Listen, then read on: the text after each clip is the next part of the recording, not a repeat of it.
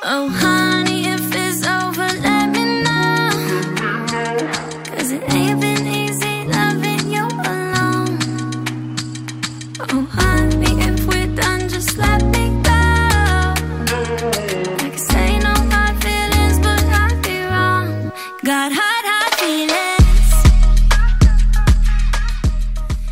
สาวสวยที่อยู่ใน t ิ k t o k เมื่อสักครู่นี้คือกิ๊กคนใหม่ของบกเก่ง คุณพานุพลพระสุชัยสกุลนะครับ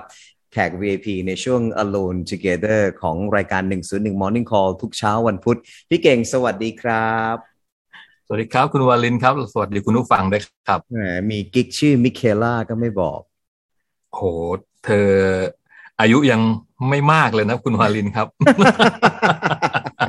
เดี๋ยว วิให้เกรดให้เกรดเอ่อคุณผู้ฟังนิดนึงนะครับ ชื่อเต็มของเธอเนี่ยคือลิลมิเคล่า Lil ก็คือ little แต่เวลาครับไม่อยากพูดคำว่า little เต็มๆเนี่ยก็กลายเป็น Lil อย่างลิลคิมศิลปินอ่าจากฮอลลีวูดที่เป็นนักร้องลิลคิมอย่างเงี้ยครับเพลงนักร้องเพลง R&B เพลงแร็ปนะครับลิลมิเคล่าก็คือ little มิเคล่านี่คือสิ่งที่ กำลังเป็นเทรนด์ที่เกิดขึ้นและเป็นหัวข้อของเราในวันนี้นะครับก็คือบล็อกเกอร์ที่ไม่ใช่มนุษย์นะครับเป็นอินฟลูเอนเซอร์ที่เป็น AI เป็น artificial intelligence ซึ่งตอนนี้ของประเทศไทยก็มีแล้วนะครับ ชื่อว่าไอลินไอลินครับนะครับอ่าสะกดแบบ A I L Y double N นะครับ นั่นคือชื่อของอินฟลูเอนเซอร์ที่เป็น AI ในประเทศไทย พี่เก่งครับ พูดถึงเทรนด์นี้หน่อยครับทำไมต้องใช้ AI มาเป็นอินฟลูเอนเซอร์เป็นบล็อกเกอร์ใช้คนไม่ได้แล้วหรอครับ นี่มาแย่งงานคนอีกอย่างหนึ่งแล้วนะครับ เนี่ย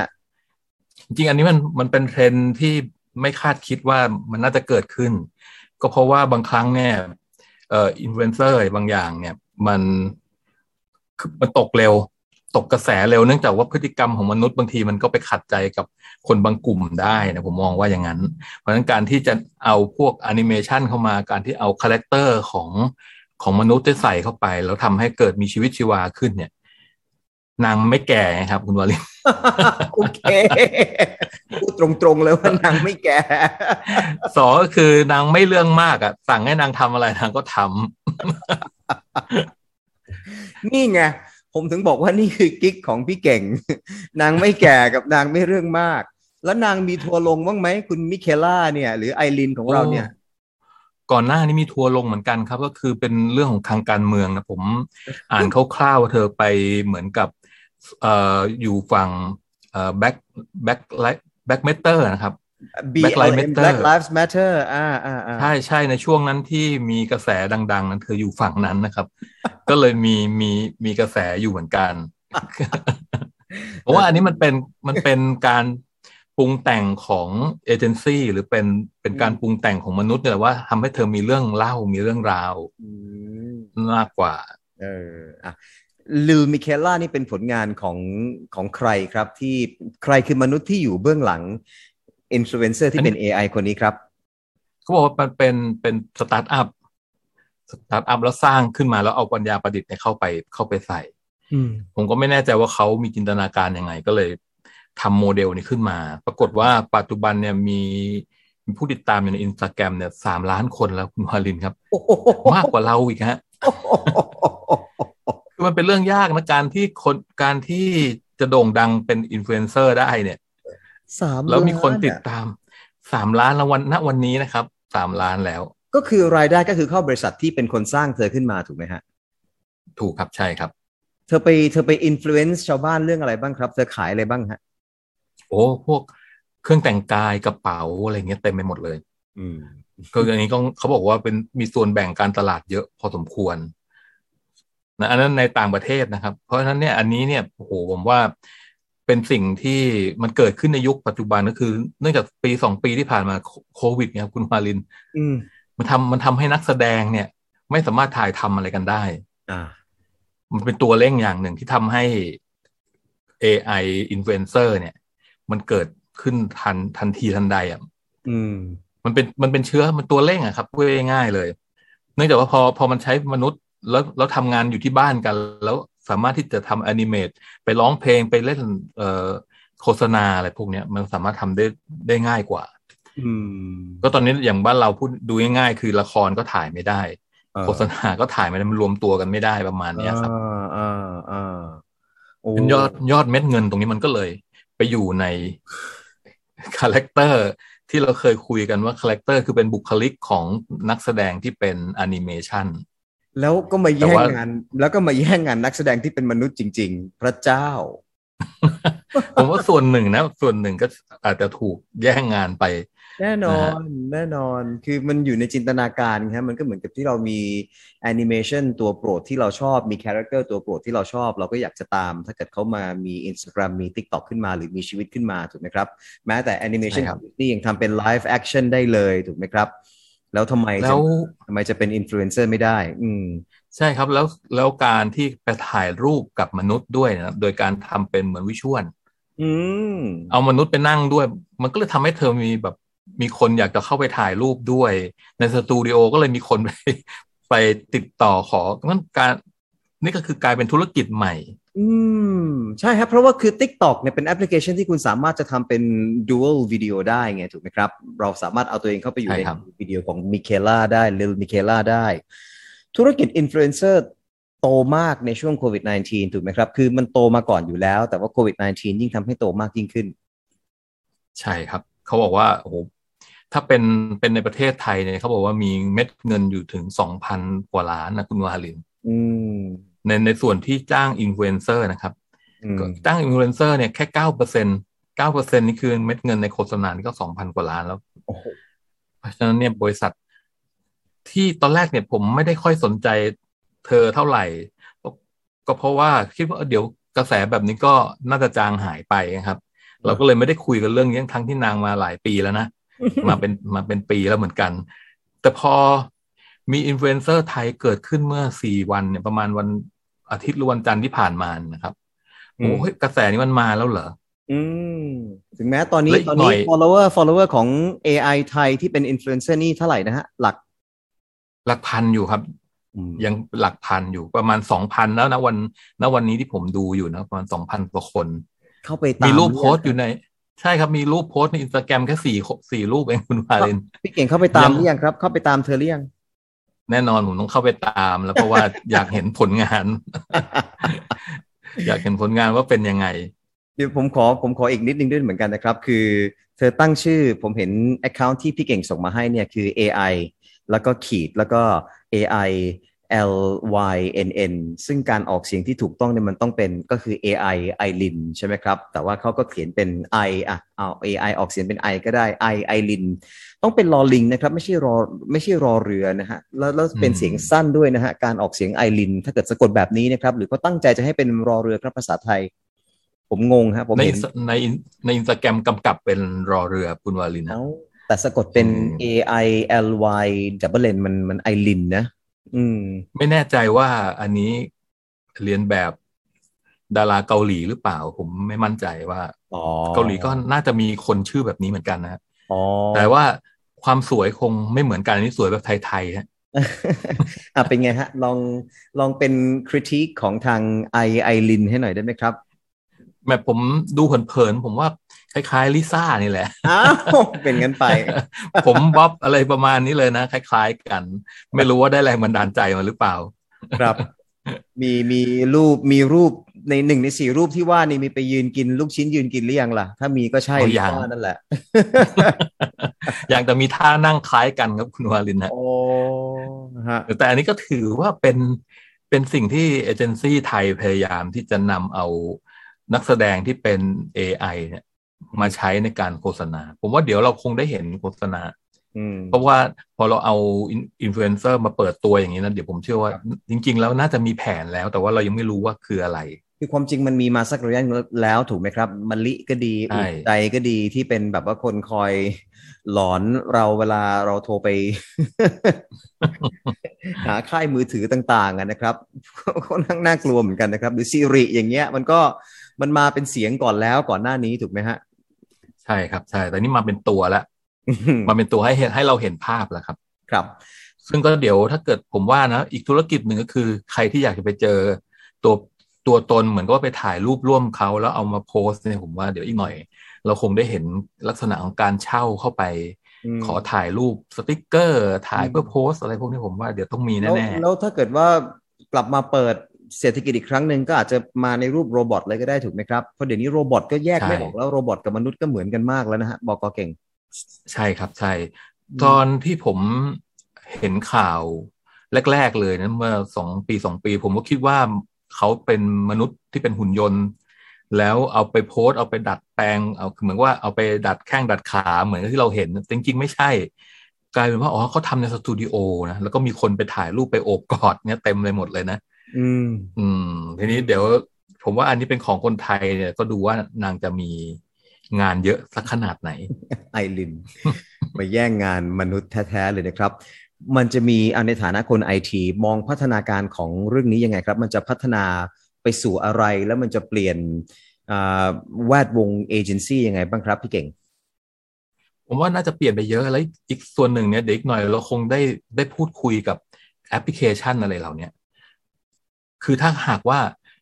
เป็นแค่ภาพนิ่งแล้วไปถ่ายรูป ผมว่ามันอาจจะไม่ไม่มีประสิทธิสัมพันธ์กับแฟนคลับสักเท่าไหร่อีกหน่อยครับคิดว่านะครับ น่าจะเป็นเหมือนซิริที่สามารถจะ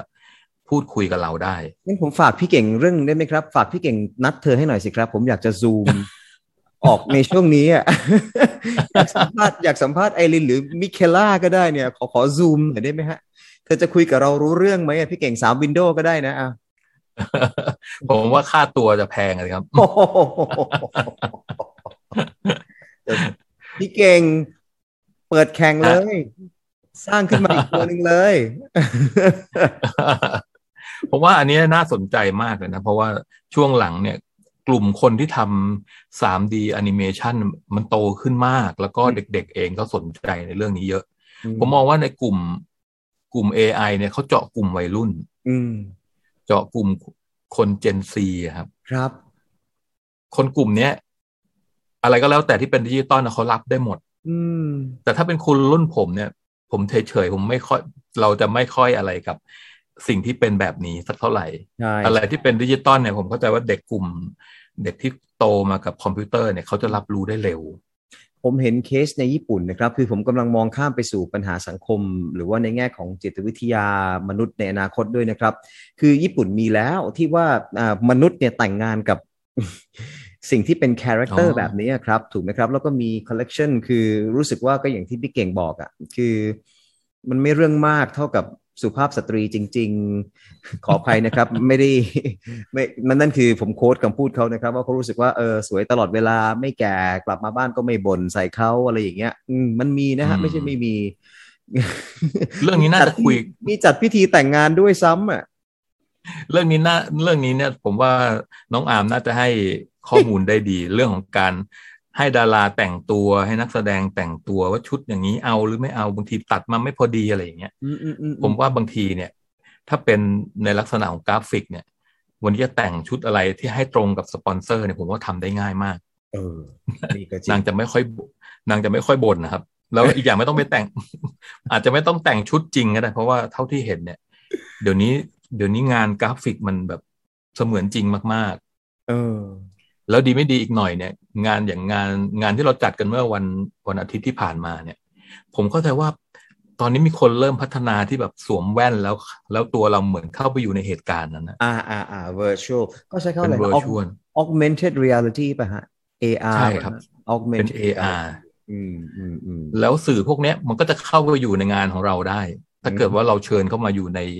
ในกิจกรรมแบบนั้นนะครับ พอเถอะฮะผมันคงเป็นเทรนด์ผมโหยหา physical contact แล้วฮะ ผมผมอยากเจอ พอเถอะผมยังอยากยังอยากเจอมนุษย์อยู่ยังยังยังยังรู้สึกไม่ฟินเอ่อถึงถึงจะจัดไปด้วยดีนะฮะ virtual concert ฮะของเรานะฮะ อืม แต่เทคโนโลยีใช่มันใช่มีแล้วเทคโนโลยีมันมัน available แล้วฮะตอนนี้ไม่ใช่เรื่องไม่ใช่เรื่องแปลกเลยครับผมพบว่าเด็กเด็กรุ่นใหม่เนี่ยงานกราฟิกแค่จะแค่เป็นแบบพิกเซลเป็นสี่เหลี่ยมสี่เหลี่ยมเห มือนที่เราเห็นใน Minecraft เด็กยังชอบเลยฮะอืมคนรุ่นใหม่ยังชอบ แล้วพวกเกมการ์ดต่างๆ ที่ออกมาเป็นอืมลักษณะของบัตรบัตรเกมที่เป็นดิจิตอลเนี่ยอืมภาพไม่ได้คมชัดขนาดนี้อืมคนรุ่นใหม่เขาก็เข้าถึงได้ง่ายครับอืมเป็นเรื่องแปลกจริงๆฮะครับ แต่คนรุ่นรุ่นผมเนี่ยไม่ไม่ค่อยไม่ค่อยเอาด้วยครับ จบรายการวันนี้น่าจะมีคนไป follow ไอไอรินเพิ่มมากขึ้น เพราะฉะนั้นนี่ไงเราตอบแทน